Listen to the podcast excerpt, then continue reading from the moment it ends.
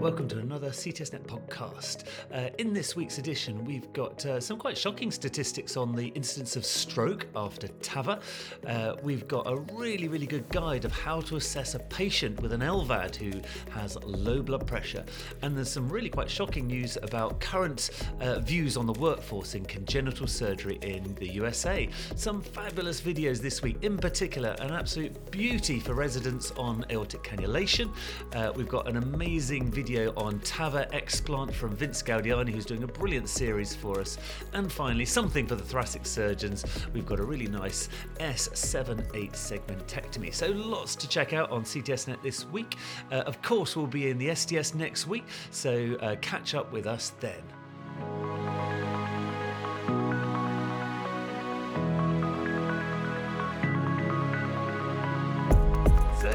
So much for tuning in for our chilly January CTSNet Beat podcast. It's freezing here in England and rainy, but I'm sure it's a lot colder over there in America if you're over there. So stay inside and watch videos on CTSNet. That's my recommendation. We've actually got some really interesting journal articles for you this week and some really good videos. And there's a lot more coming up, so keep an eye out on CTSNet over the coming weeks. The first article I thought was really interesting. So this is by Dr. Okuno and others from the University of Bern in Switzerland, and it's published in JACC Cardiovascular Interventions this month.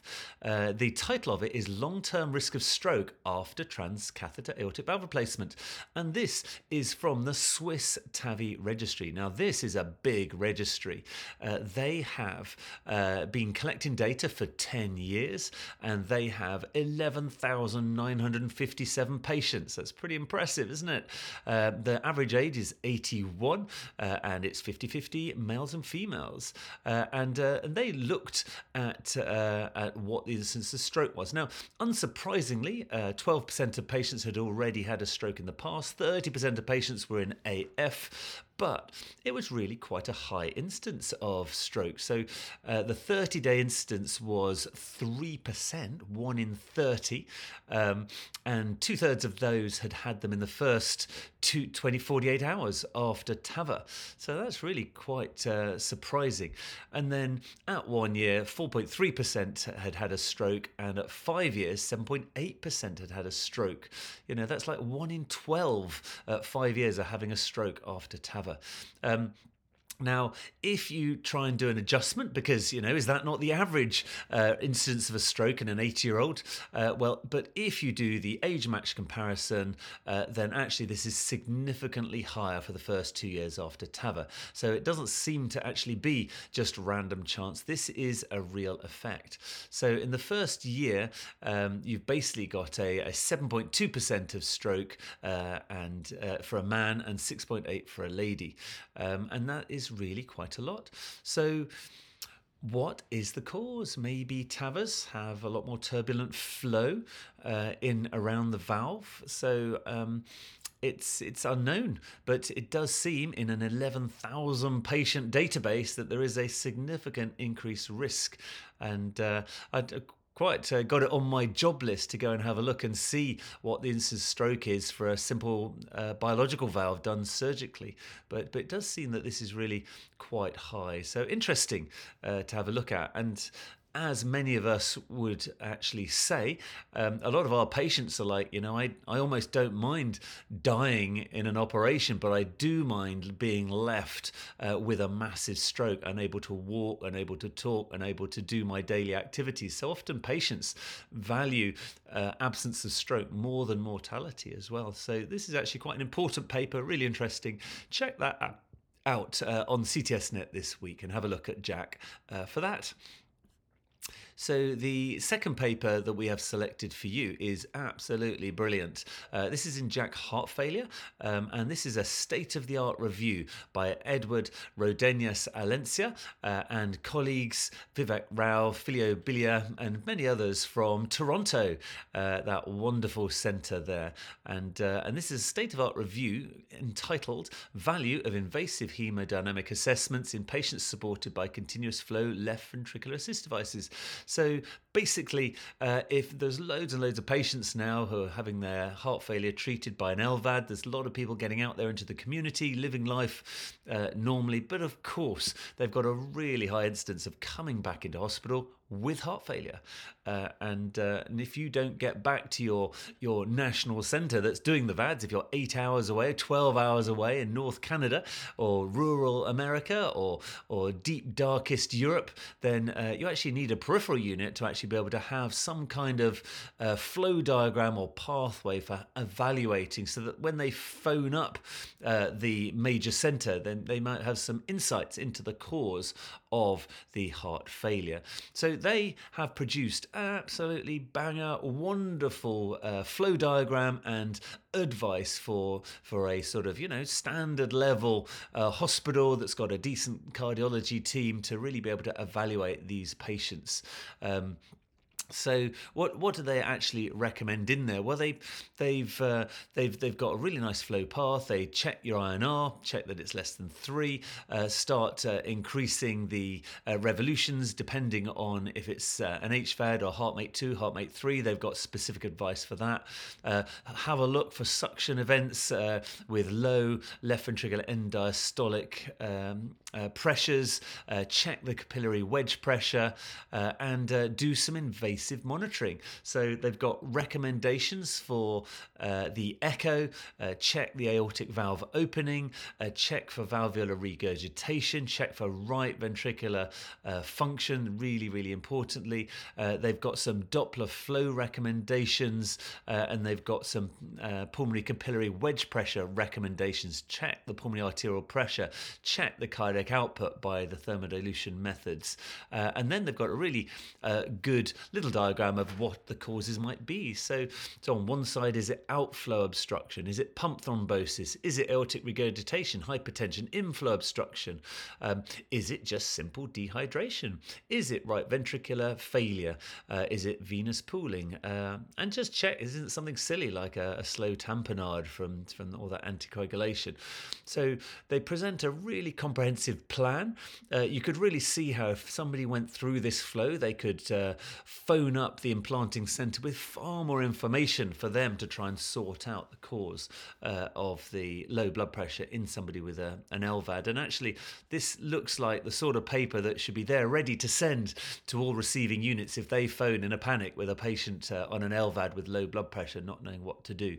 So great job, really good. 2024 out this January in the American Journal of the American College of Cardiology and JACC. Check that out. The third really good paper, really interesting we've got for you is from Elizabeth Stevens, Stephanie Fuller, Damien Lepard in the Annals of Thoracic Surgery, and it is a STS survey on workforce and training implications of the 2022 Congenital Heart Surgery Practice Survey. So what did they do? So they did a really good job. They've got 312 contacts in America that have a stated specialty of paediatric heart surgery in the USA, members of the STS, and out of them 64% responded. So that's a really good response rate. And they looked into their practice. So 90% were actively working. The average age is 52, 43 to 59, and 88% are males. There's only 12% of females as practicing paediatric surgeons. 80% of people in paediatrics are actually mixed practice surgeons. So I was quite surprised at that. I thought that would be a much lower statistic. And 8% actually ticked exclusive paediatric surgery. 87% do perform the most complicated paediatric operations, category 4 and 5, you know, Norwoods and sort of complex procedures, not just doing ASD and VSDs. But here's some of the shocking results. You know, 24% would perform fewer than 50 paediatric cases a year. 10% said their primary role was actually assisting, not even being the primary surgeon. And for most of them, the case volume was 100 to 149. half said that they thought their volume was about right, but actually 74 of the respondents said their case volume was too small. So I self-admitted I need to be doing more operations. And then a really shocking 76 said there are too many surgeons in my region. So that's really, quite surprising, I would say. A lot of them, 57%, said they were satisfied with their career, with 27% being dissatisfied. So there's a really good opinion piece in the Annals all about this. It shows that there's probably, too many paediatric surgeons. There's a lot of trainees. There's a lot of people saying, we need less surgeons and more volume. But how are you going to achieve that? It's really, really difficult. And but I guess on the good front, mostly the paediatric surgeons are happy and satisfied, and so it's interesting food for thought. And what do you think? Do you think, is there a way to reduce the number of surgeons? Can you use retirement to just reduce the number of surgeons? Only 14% said they plan to retire in the next 5 years, so that's maybe not going to work very well. How else do you think you could reduce the number of surgeons, thereby increasing their number of volume? Because we do know that the more you do, the better you get at paediatric surgery and all type of surgery, really. So very interesting. There are 3 articles, and I'll just hand you over to the CTSNet office to tell you what else is on the website this week.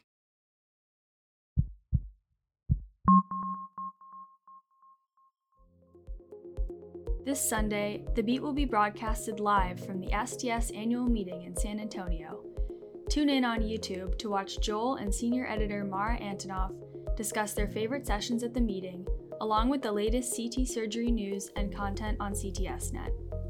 Check out the show notes for the link to the live stream, which will air on Sunday, January 28th at 2:30 p.m. U.S. Central Time. Every single week, I get stunned by the increasing quality of the videos that are submitted to CTSNet. It really is just getting better and better. So thank you all for being so keen. And we really have got some star platinum level submitters at the moment. So I'm so grateful to people who spend hours editing and thinking about high quality videos without any compensation. And all they're doing is for the benefit of our community. So really a big shout out to everyone that works on videos for CTSNet, and certainly a big thank you to Stephen Spindel. He's done some really good videos already, but he has come out with an absolute beaut: tips, tricks and pitfalls for cardiopulmonary bypass. So he's got co-authors Reginald Do, Jasmine Sue and Autumn Stevenson, but this is a beaut for your trainees and registrars. This is everything that you would want to know as a new resident coming into cardiothoracic surgery about cannulation. And of course, it is the first thing that you get to do, really, isn't it, as a resident? And I actually wish I'd seen this video before I did my first cannulations, because it's beautiful. They got really detailed explanation, all the options, and some really good hints and tips with really close-up views of the cannulation and some beautiful images as well. Even at the very most basic aortic cannulation, they did a really nice exposition of the 2 aortic purse strings, and I actually didn't really appreciate the doing a little box and then the second one actually fills in the corners of the box. I don't think I was ever that meticulous doing my cannulation, but check that out. It was really nice. A few other options for aortic cannulation: Seldinger technique, stab and go technique, etc. They got venous cannulation, 2-stage and bicaval, which was really nice. They've then got antegrade and retrograde cardioplegia cannulation, hints and tips and pitfalls for that, with videos, and decannulation as well. I think this is like a must-watch for every resident who's doing their first cannulation. So well done to them. A really, really good and very selfless video. So check that out on our website this week. The second video is by our master, Vincent Gaudiani. He's doing a series for us on operations involving TAVR removal, because we're all seeing these more and more.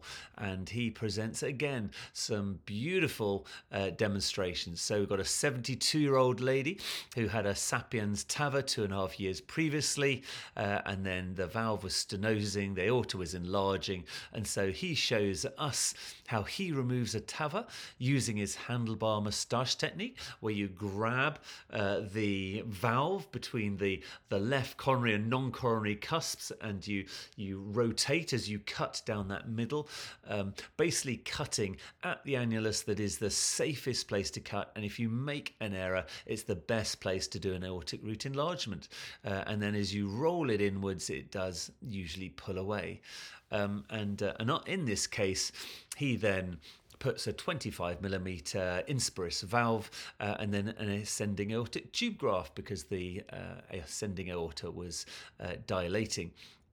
And then there was a second case of two previous surgical aortic valves, and then a TAVR, and then the TAVR had significant patient prosthesis mismatch. You know, this is something that we are seeing, people who don't want to submit someone after multiple valve replacements to another open operation. They try and put a TAVR in, but the patient prosthesis mismatch just means it was not the right procedure.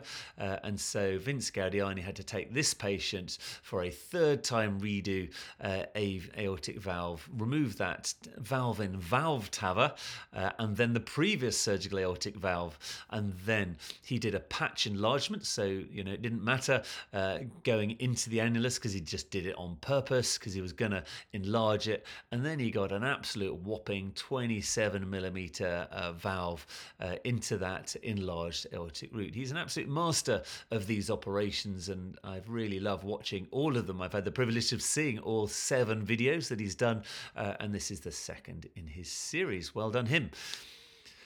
And the third video, we'd better put something out there for the thoracic surgeons among you. And this is a nice video from Professor Zamir Ali Khan, who works in Blackpool in the UK. And he shows us a nice advanced segmentectomy case. This is a right-sided segment 7 and 8 segmentectomy. Interestingly, he uses a posterior VATS approach, pretty rare, but originating in Edinburgh by Bill Walker. I actually did a year of posterior approach there. But the interesting thing about the video is actually it looks like either a robotic approach. You know, it's the same place as where you put your robotic camera, pretty much. So, you know, whatever approach you do, I think this is a useful video, because it shows a nice CT scan. They segmented up, so you see segments 7 and 8, and then Professor Ali Khan does a great job of finding the S7 and 8 artery, the S7 and 8 vein, and the S7 and 8 bronchus, and he does an inflation test after cutting the bronchus, and does a really nice job of showing us an S7 and 8 segmentectomy. One of those things that you don't do for a year, and then suddenly you're called on to do it, so it's quite good to have a video like this up your sleeve, so that you've got a little reminder, whatever approach you take. So there are videos for the week. I hope you really enjoy those. There's obviously no bigger upcoming event than the STS event starting January 28th. I'm actually flying out on Thursday to be there on Friday. We're going to have a big chat about our year with CTSNet. So many exciting things coming up. Our World's Best series from the Cleveland Clinic. We're going to cover loads more conferences, maybe ISMICS, EACTS, AATS, all sorts of things going on. And we're going to choose another World's Best Centre to go and see. As long as, and there's going to be loads of other exciting things coming up. We're having a website revamp very shortly, so there'll be some new features to tell you about in the future. And come and see us at the STS. We're going to have a CTSNet booth. It'd be lovely to actually meet you, see what you think about what we're doing on CTSNet. You could even give us some comments, maybe tell us about a video you want to submit. We'd gladly take it. And we, of course, are going to meet and chat to some of the very best speakers at the STS. We've got a load lined up. We've got 17 people we're speaking with, which is going to be super, super exciting. So come and see us at the STS in hopefully lovely warm San Antonio, although the weather forecast isn't the best, is it? A few other things are around as well, so check out the EAX website. There's an aortic dissection webinar. It's a virtual online course, nice and cheap, super easy, February the 15th.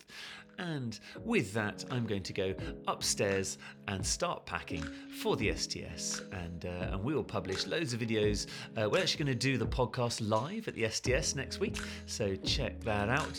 And we might do a few little live posts as well as telling you about it when we get back. Thanks a lot for watching all the way to the end. That's very nice of you. And my name is Joel Dunning, and hopefully I might see you at the STS or at another conference in 2024.